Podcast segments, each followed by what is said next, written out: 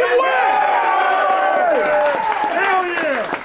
That's a team win. We stood in here, all right, and had a sour taste on our mouth Sunday, did we not? Yes, sir. And I asked you to respond.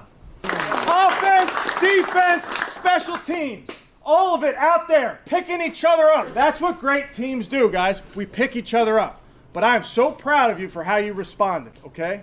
I asked you to own it, flush it. We did. I trust the people in this room, and we're going to do it together, all right? Now, we got to be smart this weekend, right? You guys are off Friday, Saturday, Sunday. You've earned it. You're not off Monday. You've earned it. You've earned it, but we got to be smart. Take care of each other. Team on three. One, two, three.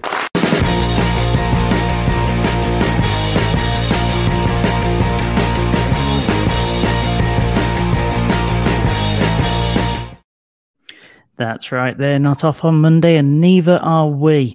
Welcome back to another episode of the Believeland Brits podcast with myself, Josh Henwood, Sean Owine and Jen. Um, how was your How was your weekend, guys? I mean, Victory Friday, Victory Saturday, Victory Sunday and now Victory Monday. I'm feeling pretty victorious at the moment, Jen. Yeah, I'm all good. It was quite a quiet weekend, to be fair. I know I was able to actually enjoy uh, Red Zone and practically not give a care in the world, especially with it being so early on in the year. Why? Obviously, you joined me on Friday for our uh, for our pod review in the game. Were you able to just chill out in the end, or were there just uh, musings from around the league of which have you on your toes? Um, I had some money on some of the games yesterday, so I w- I wasn't completely stress-free, but. Um...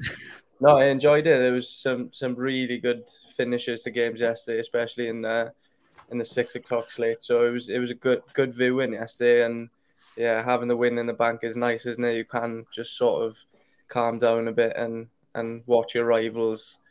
Unfortunately, win yesterday, but.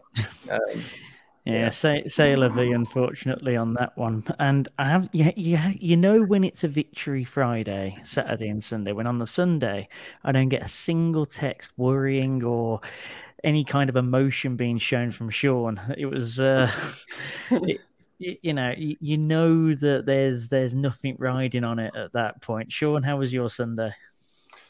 Very nice, mate. To be honest, the, the action was good, as Owen said. I think we're going to touch a little bit on the league tonight, as it's a bit of a strange week for us, obviously having the game a few days removed. Um, but I actually felt a lot better about the Browns watching the action yesterday, to be honest. I think we're actually a lot better than what we possibly thought we were, but we'll get on to that because I think we've got a few different opinions between us as well. So, yeah, looking forward to, to getting stuck in, as always.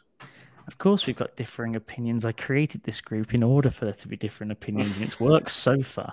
No, so um, like Sean alluded to, it's a bit of a strange week, obviously, with us already having reviewed the Steelers game on Friday. So we, we're actually going to go back to um, almost a little bit of a predictor pod part two. Just take the opportunity now that we've seen the teams for on three different occasions, just be able to, you know, see as to what we really think of the league moving forward. First of all, a little bit of news for anyone who has not been able to keep up since Thursday night football. Unfortunately, Anthony Walker suffered a torn quadricep tendon, of which means that he's out for the rest of the season. It's about a five to seven month injury, unfortunately, and we, of course, wish number five well on his recovery. Uh, Jeremiah Owusu-Koramoah has seemingly been able to avoid major injury. He's currently on the bikes uh, as we speak, actually, uh, during training with the Browns. He and Petonio are on the bikes. Clowney and Taven Bryan are not out on the field currently. Clowney with an ankle injury and Bryan with a hamstring injury from the other night. Jedrick Wills Junior and Ronnie Harrison Junior are practicing today. So on the injury front, whilst there are a couple of really damaging ones in there, Walker's in particular, I'd say that we've probably ended up with a little bit of a uh, little bit of luck more than anything else compared to some in the league, and especially when a wine when uh, you think about our conversation the other day, just as bad as it could have been, especially on the J O K front as well. Yeah, definitely, definitely. So, now with that out of the way, let's uh, let, let's get a sense as to what we feel about the early season. So, Sean, uh, like you said, um, looking at this weekend, you think that the uh, that there is a reasonable, you know, there, there's reason to be pretty pleased as a Browns fan at the moment. Currently two and one, should be three and zero. Um, currently second in the A F C, tied with a couple of other teams. Um, yeah, what what's your current main overarching thought on the Browns season so far? Overall, extremely pleased with, with what I've seen. You know, they dominated for the most part the Carolina game, minus a few wobbles in the fourth quarter. Dominated the Jets game for fifty-eight minutes, minus the wobbles in the last two minutes, which we won't go and relive too much.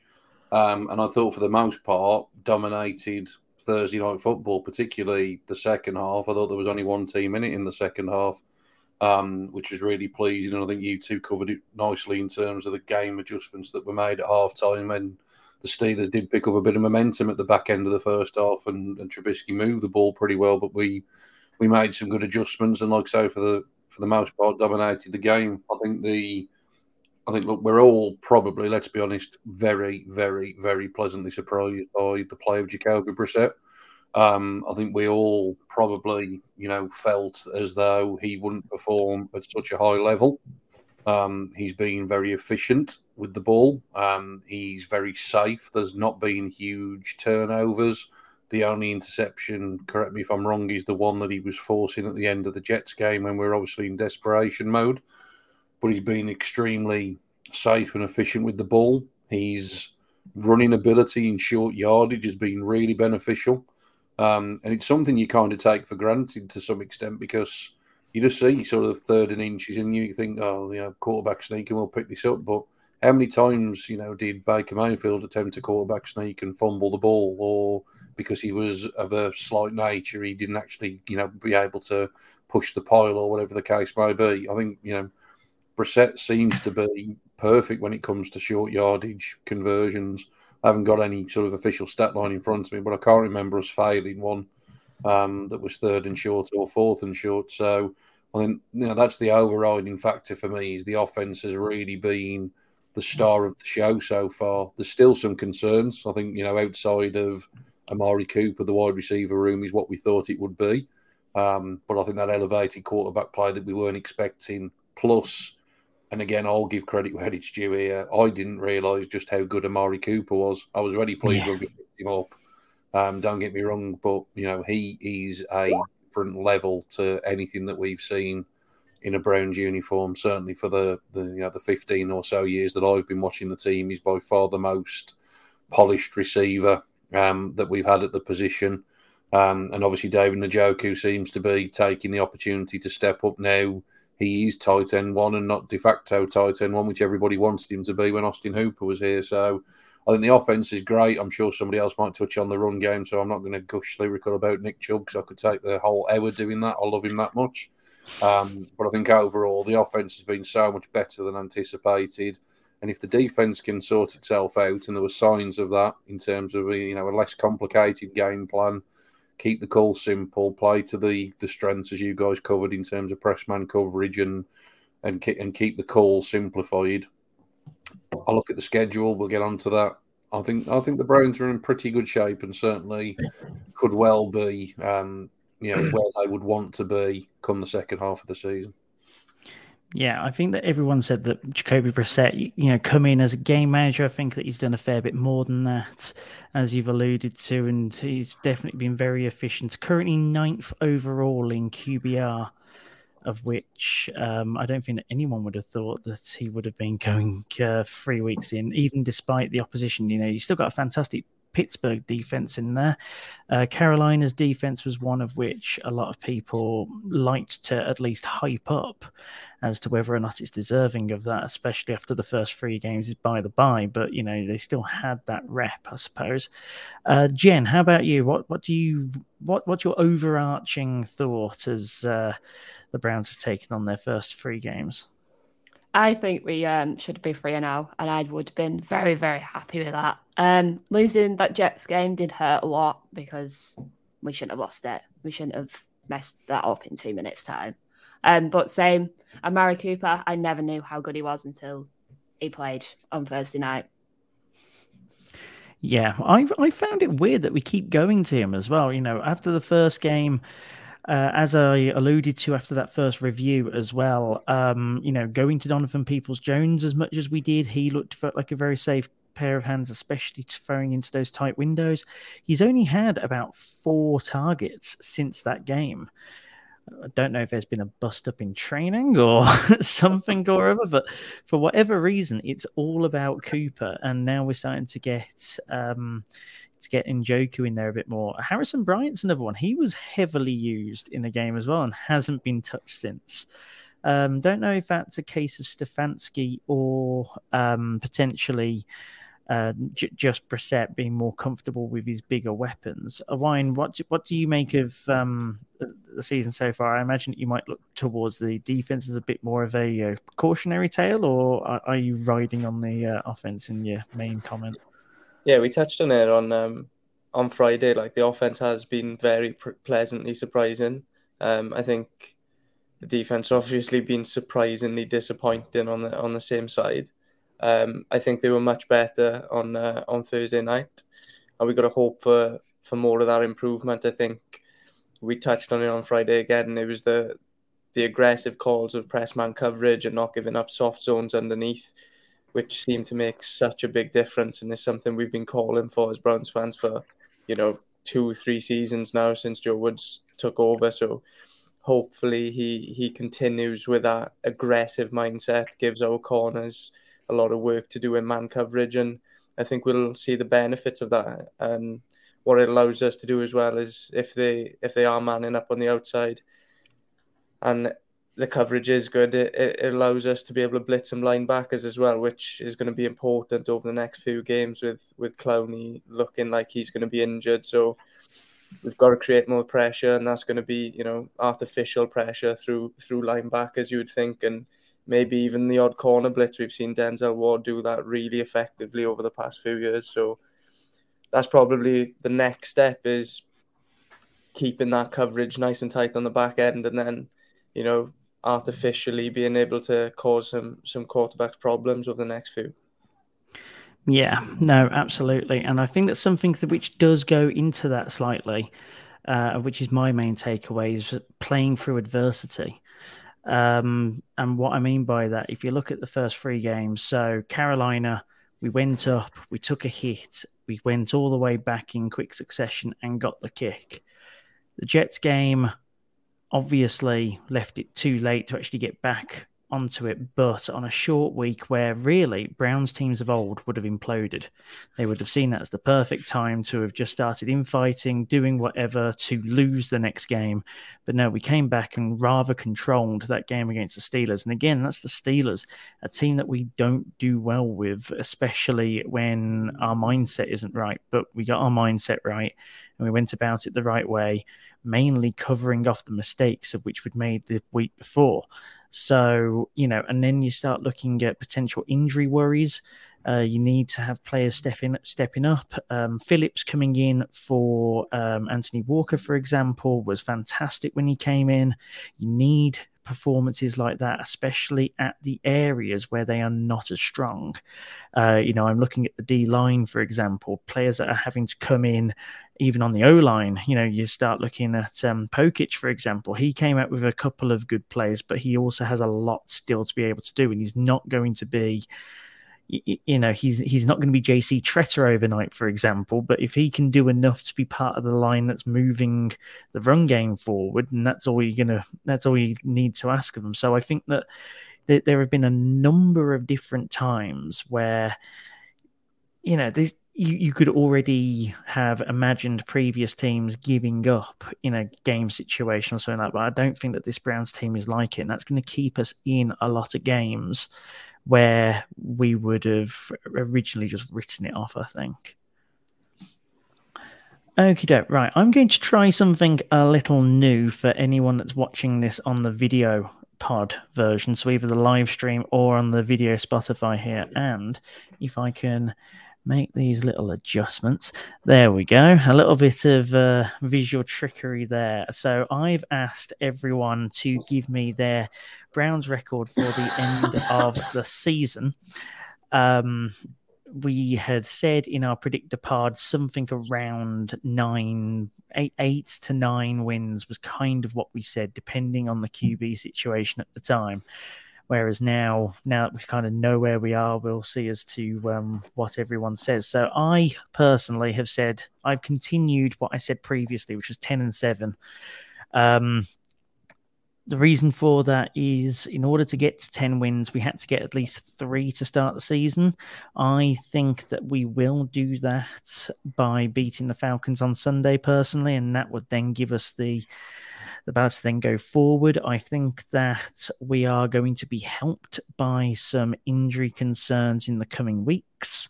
Um, you look at the Patriots situation with Mac Jones at the moment. He now has a high ankle sprain, so that's a potential um, opportunity to play against Brian Hoyer, of which, God, I wish that we had Brian Hoyer all those years ago, but uh, that's another part and another story. Um, you know, you look at the monumental injury worries that the Chargers have. That's something else of which I think is bringing that more in play. You know, the Bengals aren't playing to potential. The Buccaneers have some injuries and some major weapon worries of which have meant that they've slowed down. Um, you know, that all of a sudden these games of which were out the water for us don't seem as out the water anymore. So that makes a ten number more attainable. Now, Sean, you've gone... Oh, sorry, and also I said that uh, we would uh, reach the divisional round as well. And the only reason behind that is I expect ten and seven to get around the sixth seed, and then that might get us the A F C South winner potentially, of which that would seem more of an opportunity to win that one than anybody else. That's why I said that potentially a divisional round there. Now, Sean, you've gone for one game more at eleven and six. Is there anything of which um, you want to add on to what I've said as a as a reasoning for that? Because that's quite a uh, you know you know it's quite dominant at this point. That's nine and five through the rest of the year. Yeah, I think. Look, I touched on it earlier. I think the the strength around the league isn't possibly what we expected in terms of. You know, take the A F C West, for example, which we all thought was going to be an absolute juggernaut of a division. And let's be honest, nobody's seemingly at this moment been able to get out of second gear in that division for different reasons. Um, so I don't think that, you know, eleven and six is that far-fetched. I, like I say, I've been really impressed with how we have played up to this point. I really hope that that Jets meltdown doesn't come back and bite us in the arse, because it has a feeling that it possibly will do. Um, mm-hmm. But we will wait and see. But look, you've just covered it perfectly. I've got to be honest, I look at the schedule for the next three weeks. I can see the Browns being five and one. And I don't say that. I don't say that just as a completely optimistic shout. I'm, I'm really struggling to see how the Chargers start winning games over the course of the next few weeks. You know, losing Rashawn Slater as the left tackle is huge. Um, yeah. Storm Norton, I think, was the backup who gave up pressure on over fifty percent of the snaps that he played yesterday. Myles Garrett will be absolutely licking his lips once that matchup comes around. Keenan Allen hasn't seen the field yet. We all know, and, and to be honest, I, we've got a Chargers fan as part of the Full ten Yards group, and I said to him jokingly yesterday, I'm, I'm getting post-traumatic stress disorder listening about a quarterback playing when he's not one hundred percent, because we saw how that worked out last year for the Browns. Justin Herbert, you don't get any, you don't get anything for being brave. You don't get anything for being gutsy, other than a subpar performance compared to what you're capable of doing. Um, you know, so I, I see, you know, potential for a win there. I would agree with Owen's comments on Friday that I think the Patriots is probably a concern in terms of their running game and the dominance and the way that they ran the ball down our throats last year. But with that being said, if the next two weeks pan out, as I would hope they potentially do, we should be riding high. We should be at that stage four and one. We'd be at home. They wouldn't have Mac Jones. You know, so there's lots of things that actually I could easily see the Browns being in a really favourable position. And, you know, I've always said I think this will come down to the divisional games. I think we really do stack up well against what the Bengals offer. That's why the Bengals have struggled to beat us over the last few years. Despite them winning the division last year, they lost both games to the Browns. Um, I don't think Joe Burrow's actually beaten the Browns since he's been in the league. Correct me if I'm wrong, but I think that's one thing he hasn't. They still give up sacks for fun. So I don't think that's, you know, look, no, there's no gimme in the N F L. All right, so let's let, let's just get that out there. You know, it's no surprise that so many games finish by less than one score, is it? Because all the teams yeah. are very close to each other. That's the way the league is designed to be. But, you know, I like the way Stefanski coaches. You know, I don't worry if we lose a game because he's got an excellent record after a defeat. Is he something ridiculous like eleven and three now after a defeat? I think is his record. I want to say that I read that somewhere the other day. Um, you know, so I, I think the Browns are really well positioned. I'll put the wild card round because for me, it's probably going to end up being either the Ravens, the Bills, or, um, you know, and, and I think that's probably where we're going to end up in terms of the playoffs. So we're going to go into the playoffs if we get to that spot as an underdog. Um, but, you know, look. Yeah, you've got them probably at around a four seed, haven't you? Which means, I know it will be a fifth seed. So actually, it's, it's, do, do, do you have the Browns winning the division at eleven and six? eleven and six is high as a wild card. So do you have no, them as a wild card? Yeah, I've still got the Ravens winning the division. So I think the Browns would end up um, sort of in the, like you say, either the fifth or sixth spot as a wild card. So look, fourteen weeks is a long time. We could all yeah. look very stupid in fourteen weeks' time, to be honest. I am banking on it so that Owain can laugh at us. Of which, speaking of, Owain, arrest us from ourselves, mate, and our uh, rather Homer views. You've got us here as eight and nine, and uh, let's let's have a bit of uh, a bit of sobriety. Or is this yeah, just you think... hedging your bets? No, to be fair, when we did our season prediction, this was.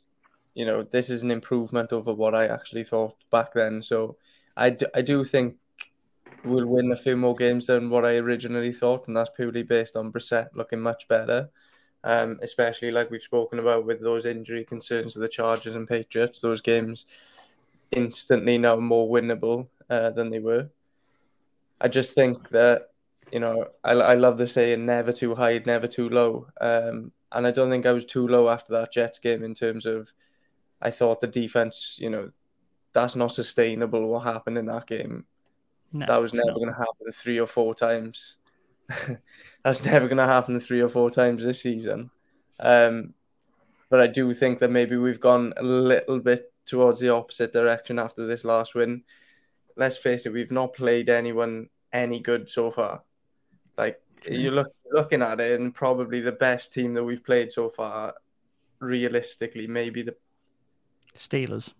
Yeah, maybe the Steelers, maybe the Panthers. The Panthers' defense was really good yesterday, although Baker's really having a lot of trouble on offense. But yeah, I think we may have pushed ourselves a little bit too far in the opposite direction. I think if we can get to five and one, so if we can beat the Falcons and then, you know, the injury troubles that the uh, Patriots and Chargers have are too much for them to overcome and beat us, then sitting at five and one, you can start taking shots then. Like, there's no pressure really until Watson gets back. Because realistically, if you'd have offered everyone five and six, you know, by the time Watson gets back, I'm, I'm assuming most people would have actually taken that, I think.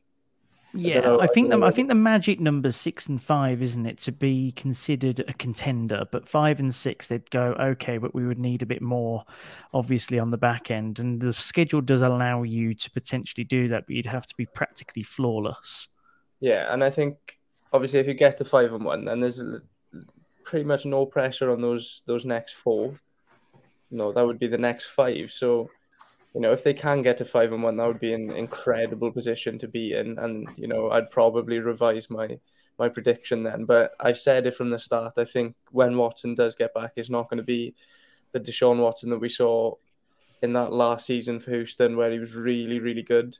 I think there's going to be a, a lot of rustiness there. We saw a hell of a lot of rustiness in that preseason game that he played against the Jags. He didn't look very yeah. good at all. Um So I, I don't think you can expect him to come up and then come in and, and score thirty points a game. So, yeah, I'll, I'll pump the brakes a little bit on the playoffs. I, I didn't expect us to get anywhere near them at the start of the season. I think we're likely to get closer to them than I originally thought. I, I still don't think we're going to have enough.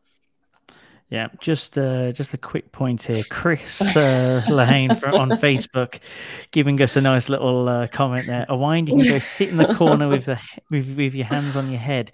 Now, Chris, I will warn you that even though he does seem like a bit of a Debbie Downer, he's right about fifty percent of the time. So, you know, you've got to... Uh, T- um, take it as a precautionary tale, all right? It's uh, honestly let's, meant let's, in the best faith. Let's not forget who who was saying all off season, we can't count the Jets out, we can't count the Jets out. And that was met with, oh no, oh. They're, they're really, really bad, they're rubbish. And I mean, love- they are. You can't are, legis- yeah, you can't legislate. You can't legislate for one hundred twenty-three seconds at the end of a what is supposed to be just a stat padding session. They may, uh, they may be bad, but we were worse. Oh, and uh, Spencer, in, to answer your question, what record does Brissett need to get us in order to stop Watson starting in week twelve? Um, let's go with ten and one, and with him throwing about four hundred yards a game, because uh, that question's pretty much been asked to Kevin Stefanski himself, and he said, no, it's it's Watson's team from that Texans game, unless he gets injured. Like that, that was put to bed. The only way you could see Brissett start in, in week twelve would be if we had a first round pick and we were really struggling. And then you'd probably yeah. say, look, Watson, take take the rest of the season off. We're in the tank. But there's no no earthly chance that Brissett keeps his job after after week eleven. Yeah, there, there's there's just too much too much money's been put into it. That's the thing. You know, it, it would be... just from a balance sheet perspective, it would be considered negligence, and you know that's with me thinking that you know you wouldn't you wouldn't change you wouldn't change the guard while you're winning, but you know there, there, there's a reason as to why he's been paid that much money. Anyway, Jen, bring us back with a bit more optimism. You've got eleven and six, the same as Sean, and again wild card round. So, uh, what's your what's your message to Awine here? I mean, he's just being realistic. But no, honestly, I think we will go five and one. I think we win the next three games, hands down. Um, I think the Ravens are going to be tough. The Ravens are going to be a hard one, I think. No, that's uh, that's fair. I mean, I look at the Dolphins, for example, now, and I think, uh, God, that was one of which I thought would have been a win. No, and now no I'm and now I'm, I'm now I'm looking at a loss. But the Chargers and the Patriots now are ones of which I look the other way. Uh, Debbie Downer here said the Dolphins were going to be really good this season as well. I so. said it as well. I'm a big Tyreek and Tua fan, so I'm glad that they're putting it out there right now. Yeah, but at the moment, I'm just seeing team shift, which is fine. I said ten at the start, and I'm still seeing ten. Shoot, shoot me down in December. That's all I'm going to say. Sorry, Debbie. Not happening. Uh, right, we're um, just going to quickly pivot towards... Uh, I, I didn't realise that we were almost half an hour into the show, folks. Some of these more laid-back ones need a bit more order, I think. But uh, just take a look at the division winners that we all have down now. And in the A F C North, um, three of us have taken the Ravens. Awine, you're the only one that's taken the Bengals. Uh, do you think that they just turn this around? It's just a, a, a little... And also, are you just not buying the Ravens hype? Even I'm buying the Ravens hype, and I'm I'm down on Jackson they, wherever I go. They're really injured already.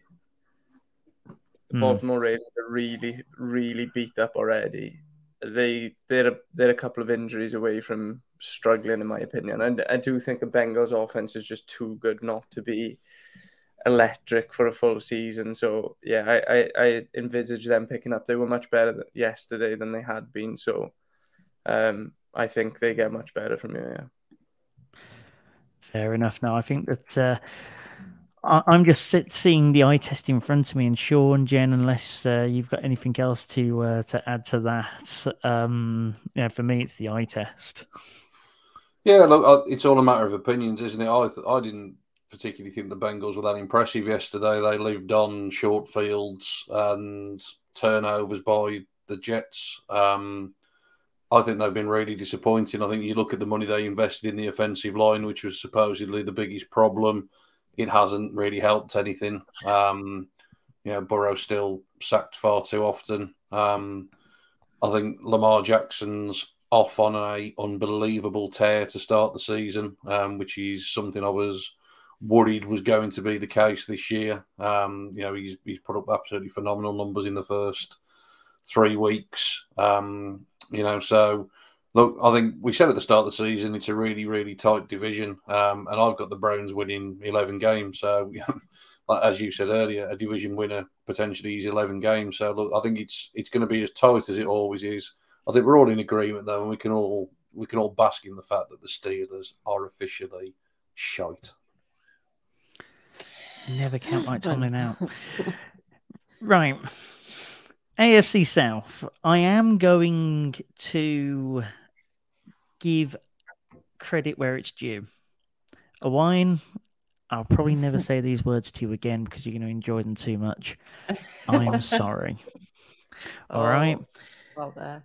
I don't That's think the Jags will. I don't. I don't think they will win the division.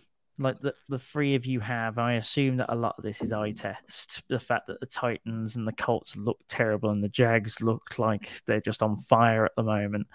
And there's a little bit of buying the hype going on. But I will admit that the Jags could win the division. I did not think I'd say that at all. I will be the last person off the ship before it casts into the good night. Trevor looks can... really, really good. Really good. Yeah. He was brilliant yesterday. He was. He was. Um, I, I can definitely see it. I, I probably just need to see it a bit more sustained for a while. I'm just wondering whether or not this is just, um, you, you know, them getting on a tail, uh, uh, you know, on a tear to start off the season. But, you, you know, I, I look at the fact that the A F C South all of a sudden seemed to pick itself up off the ground yesterday. You know, the Titans beat the Raiders. The Raiders don't look the best at the moment, I'll agree. But, you know, they still were able to come away with that win relatively comfortably. The Colts beat the Chiefs, for God's sake. You know, that's uh, that shouldn't be ignored, even if the Chiefs are calling the worst games in the world right now. The Jags are obviously doing Jags things, of which, asterisk, I have no idea what Jags things are, but they seem to be doing them. And then the Texans, the Texans are constantly in games, but never seem to actually come out the other side. So, yeah, all of a sudden the A F C South sort of made a punch yesterday, and uh, the Jags are definitely the ones leading the line. So, Awine, I'm sorry.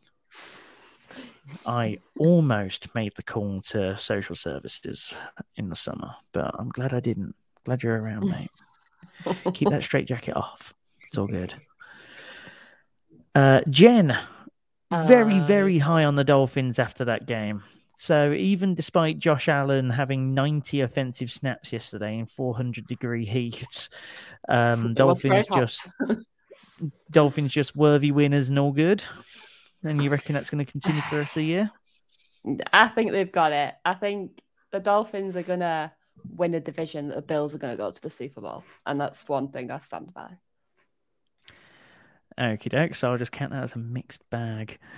The A F C West, Sean, you're the one holdout on the Chiefs. The Broncos.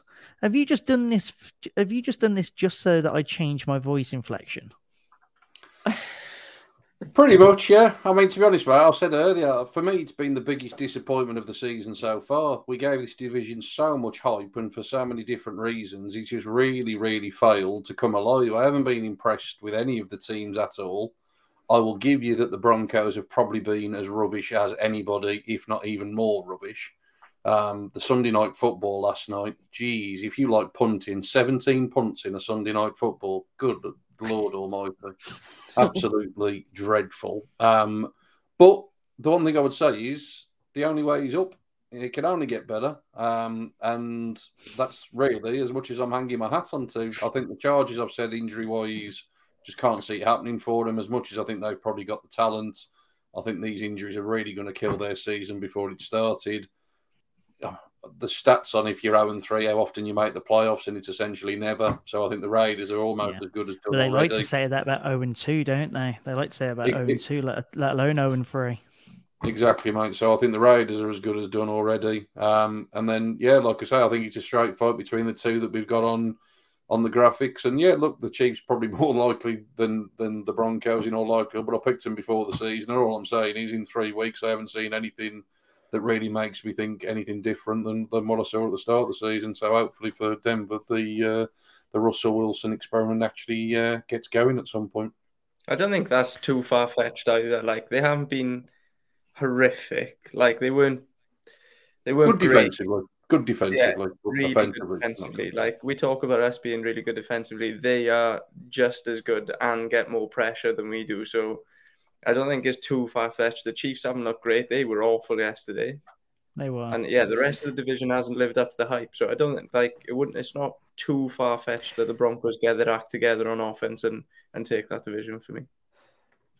Yeah, no, I, I get that. It's just that uh, for, for whatever reason, the Broncos seem so disorganized on offense. And with it being an offensive league, I feel like I, I, I trust the Chiefs to be able to get their shit sorted and and coast to the title than I do the Broncos sort out their shit on offense and struggle to the title, because I think that that's the way it would be more or less. But de- it, it, it, the inflection was definitely for the fans. Don't worry, Sean. I was uh, I, I was getting what you were putting down, mate. It's all good. Um, let's. Oh, and by the way, Spencer, I know that you want to talk about the butt punt. Um, we won't be talking about it on here, but if you listen to the Full ten Yards podcast, of which we'll be on in about half an hour or so, you can uh, definitely hear a lot more about the butt punt, mate. Don't worry. Shameless that one play. Is not our bad. Great play, I say. Ridiculous. And if you can find the photo where the ball looks like it's actually entered inside the guy, you know, it's got to be the most perfectly timed photo in sports history. Anyway, N F C. Sean, I'm coming to you again, bud. Justin Jefferson has had about four receptions in the last two games, and Kirk Cousins looks worse than Baker Mayfield right now. What up? Well, you obviously haven't been watching Green Bay play then, have you? Because they've hardly been pulling up trees either, have they? So, I mean, again, mate, I think it's another one of these that for me, with three weeks into the season, I haven't seen I haven't seen enough to really make me change my mind massively. I've got real reservations about that Green Bay passing attack. It looked good for the opening drive yesterday, and then pretty much, you know, well, they didn't score any points, did they, after the second quarter yesterday? So, again, I still have reservations there. I think Justin Jefferson's too good to only have four receptions in a couple of weeks. I think that will correct itself. Um, you know, I think he's still going to be a major weapon for them. I think that was a huge win yesterday, coming back and getting the um, getting the game winner. You know, with a with sort of forty seconds or whatever it was left on the clock. Um, so again, I just think, like I say, three weeks in, I'm not changing my mind from where I started the season. Fair enough. I'm hoping that the next, at least the next one, maybe the next two, are all in agreement. Yes, all Tampa Bay in the N F C South. That's, that's just uh, because that's that all right. Division is awful. awful. Yes, it turns it turns out that the worst division in football is probably the N F C South somehow. The A F C South at least has some form of competition, no matter if it is a case of worst possible denominator. But the N F C South is just the Bucs, and that's it. The N F C East, all Eagles. Yeah, okay, we're uh, we're on the same page now. This podcast does have some agreement, folks, I promise. And the N F C West, all L A. There we go. So it turns out the N F C is incredibly predictable, apart from the another N F C bad North division, Shore. That N F C, yeah. N F C West so far. I know, it's a shocker. It, Cardinals both... have really disappointed me so far. Yeah, it turns out that both the West divisions have massive questions about them now. The A F C West, obviously, with just, I mean, Chargers bad luck, but the Raiders haven't looked great. The Broncos, you know, say, say what you will, but they still have a lot to prove. Um, and the N F C West, realistically, outside the Rams, you don't really see much else. The 49ers have dropped off. The Cardinals have actually dropped off the face of the earth. And the Seahawks, I mean, the Seahawks could end up grabbing a win off the likes of the Cardinals at some point. I can uh, I, I can see that in the future.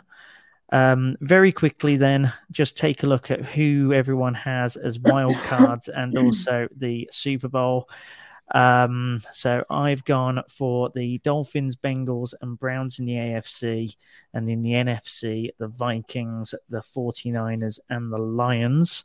Uh, Sean's gone for the Dolphins, Browns, and Chiefs in the A F C, and the Packers, forty-niners, and Detroit in the N F C. A wine, Dolphins, Ravens, Chargers, A F C, Vikings, forty-niners, Lions, N F C. Jen, Bills, Broncos, Browns, A F C, Falcons, forty-niners, Lions, N F C. The only two there that are out of kilter in terms of playoff teams. So I've put the Bengals in the um, in the conversation. I don't actually think that the... Uh, I know, it was a wine that put the Bengals in the A F C North as winners and then put the Ravens in into the wild card. I've put the Bengals into the A F C wild card. I think they're too good not to get a playoff spot personally. Jen and Sean think that they will end up bombing out. Um, in the N F C, everyone apart from the Falcons. Jen, I mean, obviously we're going to get to the Falcons in a second. Uh, Mark is waiting patiently, awaiting his... Uh, yeah, I can see a little fist pump there, Mark, in the green room. Um, why, why the, why the Falcons in the uh, in the playoffs? I just think they're gonna come back out of nowhere. I just feel that they've, they've not is shown that, the is that, potential. Is that because yet. of Mariota? Is that Mariota? Is that Patterson? You know, is there anyone in particular that's caught your eye? Not really, no. But I just, I just think they're gonna, they're just gonna pull it out their ass, basically. Fair enough. Um, in terms of who we have down for the Super Bowl, there are two for the Bills and Eagles, with Bills winning. There's one for the Bills, Bucks, with the Bills winning. And Sean has gone Ravens, Bucks, and Ravens winning. Boo, Sean. Boo. Don't like it, mate. Don't like it. Don't like it. But like I say, still, still, still what I said at the start, and like I say, three weeks in, I'm not. Look, I appreciate it. Journalistic integrity, all right? You seem to have that in spades, so Thank I'm you, okay with that. uh, Spencer, Jen, what happened to your preseason Giants optimism? They're two and oh. Yeah, Jen, what did happen to that? This is a Giants dream at the moment. Yeah, but I don't. I don't think they're going to do it. I think they're very lucky to be two and all right now.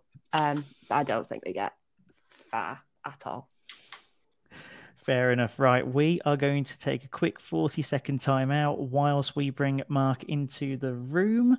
I just need to get the clip on, and this is a very nice highlight. Actually, if you don't remember the game from four years ago, you definitely will after you hear this highlight. It seems to me like you should have been working with the quarterbacks all along here. On second down, it's Chubb. Nick Chubb across the forty. One man to beat. Still going. Chubb will take this all the way. ninety-two yards for a Browns touchdown. The longest run in Cleveland Browns franchise history. Zeitler, number seventy in your screen right here. This is just a stretch zone run. Cuts right off of that, and it blocks outside. And then at the end, watch, watch Antonio Callaway. Go that way. Go that way. You can outrun him, and he does. For a big man, he has a lot of speed. And... Yep, so uh, believe it or not, that was uh, all the way back in twenty eighteen, ninety-three-yard run for Nick Chubb there. Um, but we're not here to talk about that, of course. We're here to talk about the upcoming Week four match. Up on the road to the Atlanta Falcons at Mercedes-Benz Stadium. We are joined now by Mark of A T L Falcons U K. Mark, how you doing, buddy? Hi guys, how's it going? You all right? Yeah, not hey, bad, good. mate. You, I mean, you must be uh, you must be buzzing after yesterday, surely.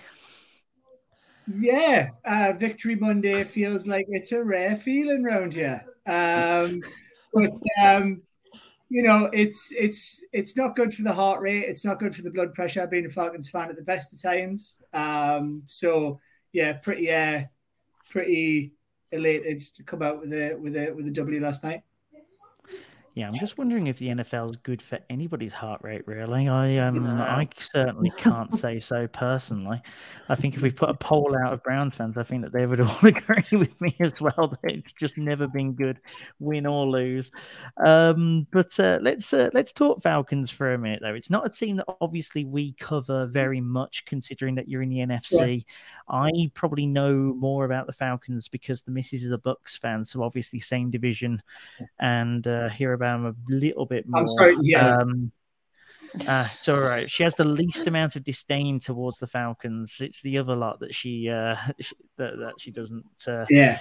particularly enjoy. I, I think that's more because of the fact you've not delivered as much pain in the past. But uh, anyway, how how do you feel about your starts of the season and of course the game yesterday?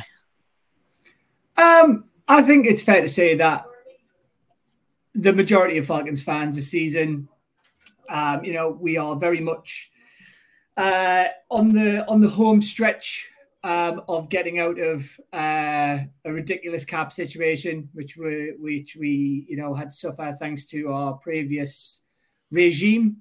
Um, you know, um, Dan Quinn, as much as you know, he was a nice guy, and you know, um, we we we thought we we thank him for. You know, that that that Super Bowl that nearly was, um, you know, that that that what we just watched there was was, you know, what we have been very much accustomed to over the years, um, padding out every other team's highlight reels. Um, but, uh, you know, this season, I, I think I think it's fair to say we just, you know, we, we've seen improvements last year, although, you know, with last year, it was, you know, what's the most diplomatic way I can put it? I guess the...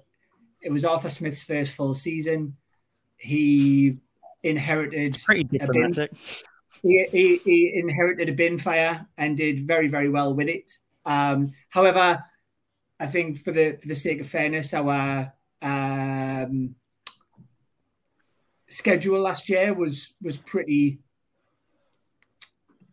on the easy side, I guess, or, or or at least like not as certainly not as bad as it is this year.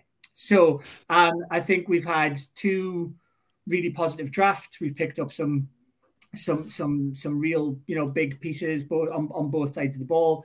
Um, you know, we are just kind of in that last year of constantly having to shop in the bargain bin because our cap space is non-existent. Um, so uh, I think it was right that Matt moved on in the off season um, to much people's horror, but I think it was the right thing. And I think what you're seeing on the Colts is is kind of, I mean, don't get me wrong, you know, the guy can still play, but, you know, he, he doesn't give us the mobility that uh, that our kind of uh, quality of offensive line needed.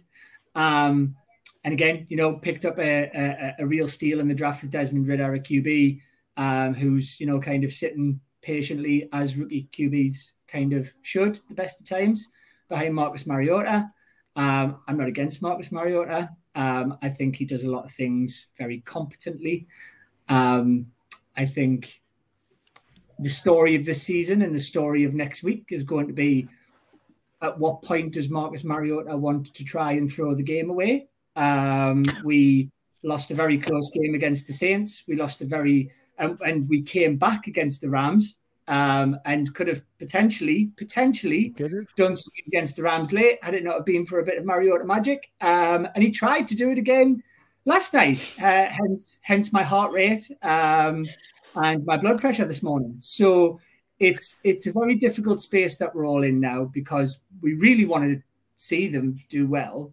Um, but, you know, uh, I, I think we've all kind of got a little bit of mixed feelings, mixed Uh, mixed amounts of anxiety is probably the, the most diplomatic way of putting it. So um, just on that, because obviously as uh, as a as a network channel of the Full ten Yards Network, I keep on top of uh, you guys quite a bit.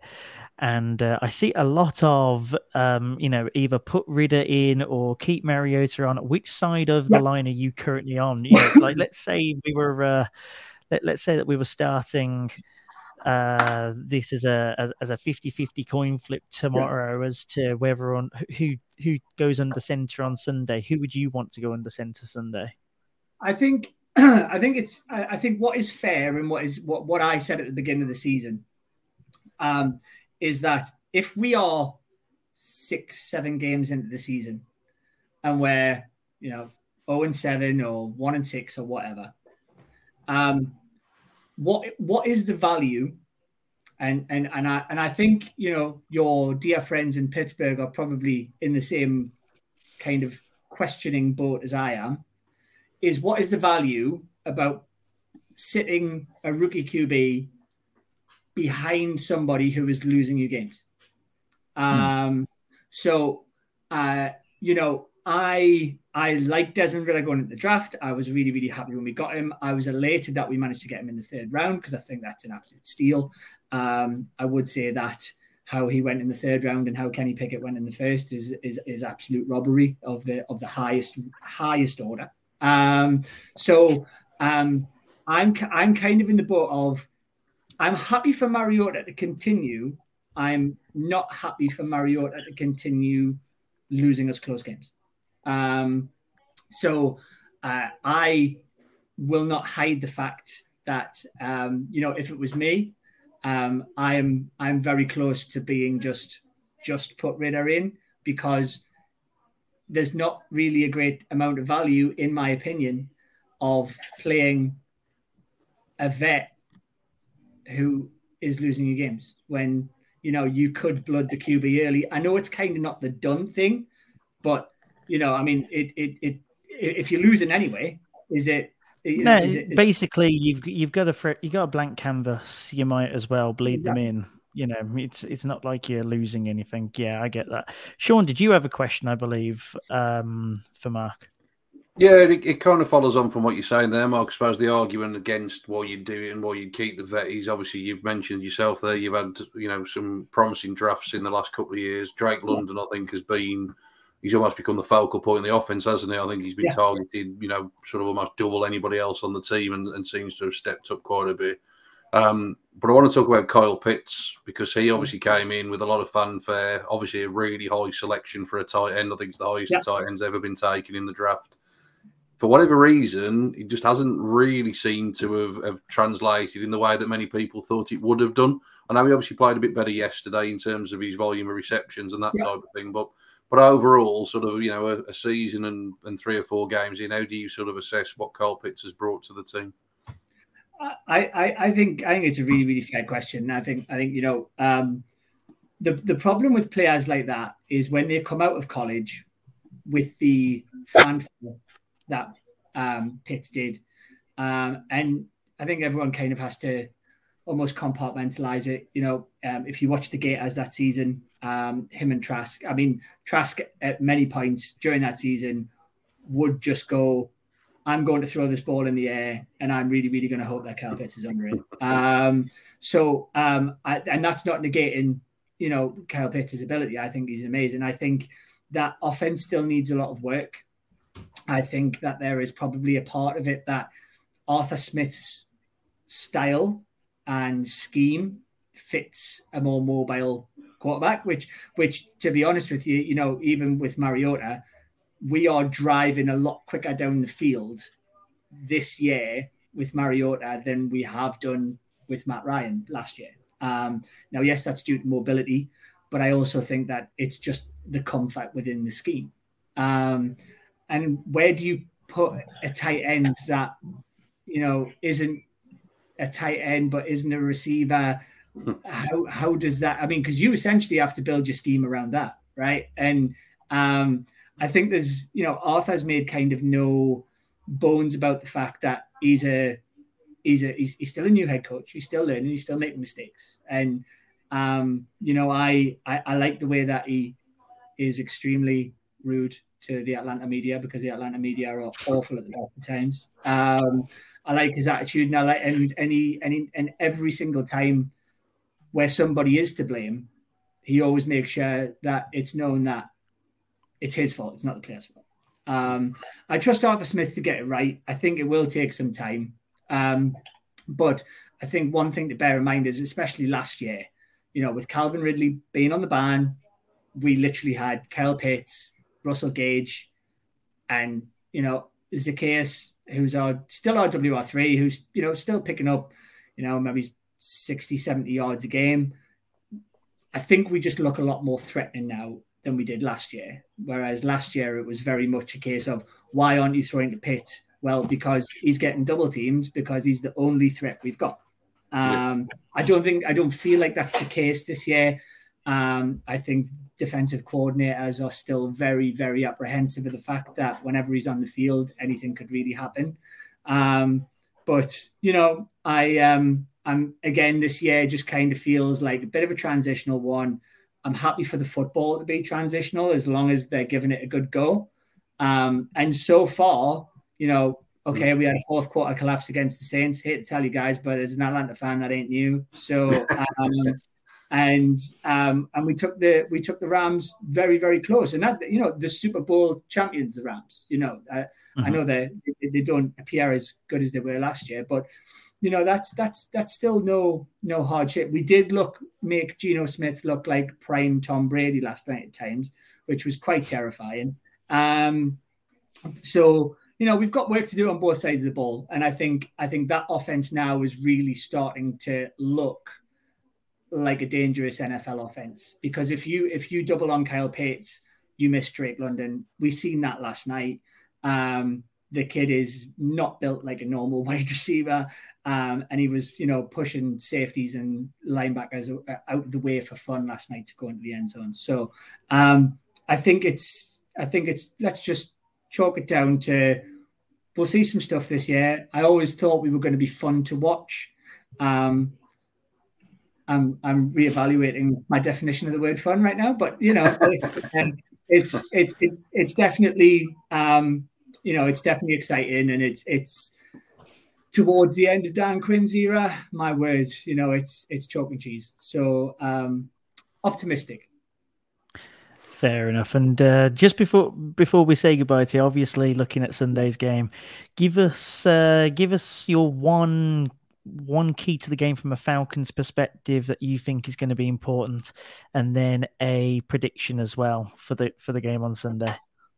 Sure. So um, one of our players who had an amazing impact last season, um, our previous number one pick, A J Terrell. Um, he's he's he had an absolutely unreal season last last year. He was ranked number uh, number two cornerbacks in the league. Um, we've had some some challenges this year against that, and you know he's. But I think the main kind of battle for me uh, is between A J Terrell and Amari Cooper. Uh, it, that, that he's the one. He's the, the the one player apart from your ground game that I've got real real. you know, nightmares over, I would say. Um, and, you know, fair play to Jacoby Brissett. I think he's he's he's working that relationship well. Um, I think that's, you know, that says a lot about him as a player coming in under the circumstances that he has. Um, so that connection's there. You know, the Browns, despite, you know, everything that's kind of gone on in the offseason, you guys still look like a very, very dangerous, very, very functional team. Um, I think I think it's going to be a close game again. Um I'm obviously going to say, because I'm a I'm, I'm I'm a very very optimistic human being, that uh, I think we take it probably about twenty-seven twenty-four. Um, but uh, it also wouldn't surprise me one little bit if you guys, you know, um, do a number on us, because you know, like I say, that Nick Chubb and Kareem Hunt, it it our, our, our run our our, uh, our run defense isn't great. I mean, our pass protection is not great either. So.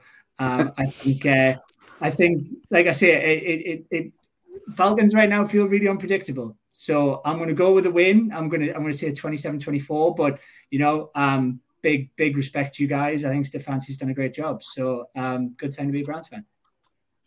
No, we do appreciate that, mate. And we appreciate you coming on as well. Do you want to give yourself a, uh, a quick shout out for the, uh, for the pod as well, just so that people are aware in case they have uh, Falcons mates that they uh, want sure. to turn them on to. Sure. So if you want your notifications to be broken on a Sunday whilst all four of us tweet simultaneously and swear at each other during the game, ah, um, good just Lord. To, uh, uh, I think a lot of people have hit. I don't let these guys on the Believeland Brit handle. I think it would end up coming apart. Uh, if uh, yeah, yeah, if you're of a of, if you're of a subtle disposition, maybe not. But um, uh, yeah, we uh, we obviously run our own pod as well. So um, uh, A T L Falcons U K on Twitter, and we're on all of the other socials if you've got Falcons friends. Um, but uh, yeah, guys, um, genuinely best. I mean, I would say best of luck for this Sunday, but I won't. But I'll say best of luck for the rest of the season, and um, thank you to whoever it was who. Um, said that we were in the wildcard race. Yeah, that would be Jen up there in the uh, in, in the top right. Jen, I, mean, I, I think you guys alluded to it earlier on. Like you guys said, you know, our our division is a bin fire right now. Um, so you know, I, listen, Jen, I'm I'm all aboard, all aboard. So. Uh, no problem. Mate, mate, the conference is a bin fire. Absolutely, yeah, one hundred percent. Exactly. But keep listen, it going. Keep the fire burning. But no, really appreciate you, Mark. Much. You take care. Enjoy the game appreciate Sunday, time, but I hope that you enjoy it with just a slight tinge of uh, regret toward the end, shall we say? But no, absolutely uh, capital, mate. You take care. Cheers, mate. So that was the view from our friends over at the A T L Falcons U K channel. Now um, we'll spend a little time going through it ourselves. Sean, what do you have as your uh, key to the game? What, what what do you think that you'll be saying come the uh, c- come kick off? Yeah, keep keep Mariota in the pocket. I mean, Mark's just alluded to there. He's obviously much more mobile. I think he'll try and naturally move the pocket away from the pressure that Myles Garrett will try to bring. Um, one thing that you picked up on yesterday, and I know it annoyed the hell out of you, was how often Jake Matthews seemingly got away with oh a full start. Um, Every time. So, So we shall see what happens on Sunday in that regard. But I think, yeah, look, if we can keep Mariota in the pocket, um, that's our best chance because, you know, I think, look, let, let's trust that this cornerback room sorted itself out. Like I said, I think they've simplified things. I think Owen was right that they're not going to, I don't think we're going to get a repeat of that Jets fiasco, are we? I think they're going to keep things simple, keep things in front of them.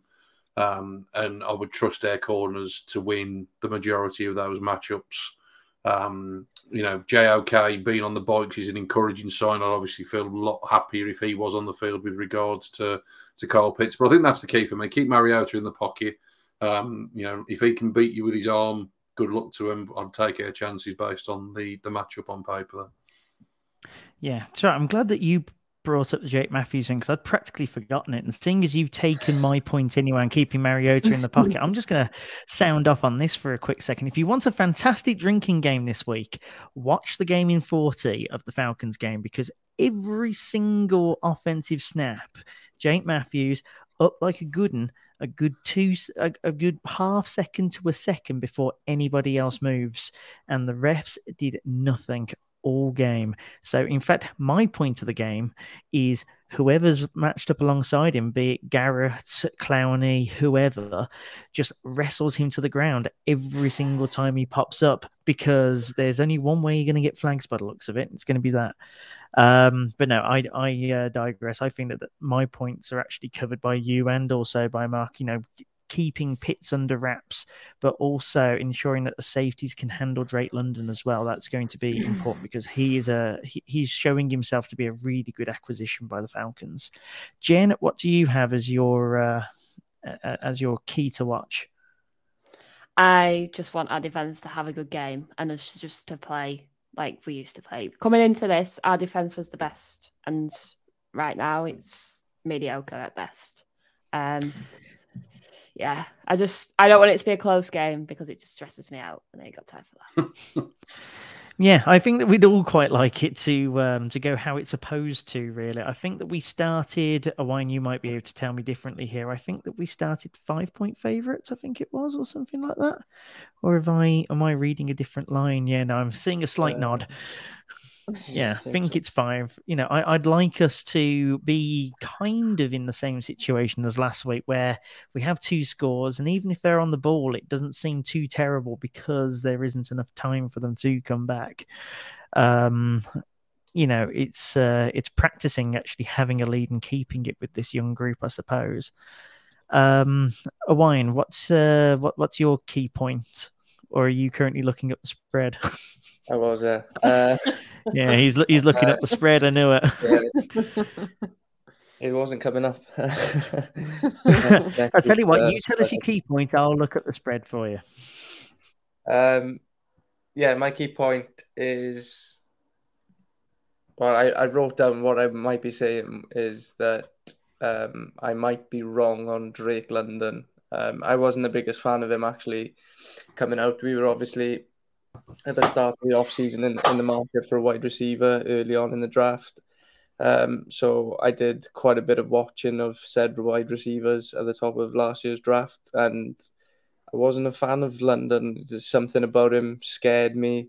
Didn't like the sort of the amount of contested catches he had and, and those things, and reminded me a little bit of players like Jalen Reagor who have not worked out in the league. So I wasn't real high on Drake London last season. Um, and he started off really well. Let's, let's face it, he started off really well this season. So um, we spoke, we touched on it a little bit on Friday, that the matchup that scares me a little bit is him against Denzel Ward, just because Denzel in the past has struggled against bigger body wide receivers. Like I mentioned on Friday, Cortland Sutton for the Denver Broncos stands out as someone he struggled against in the past. So Denzel Ward takes Drake London out of the game, and I think I think we're all good.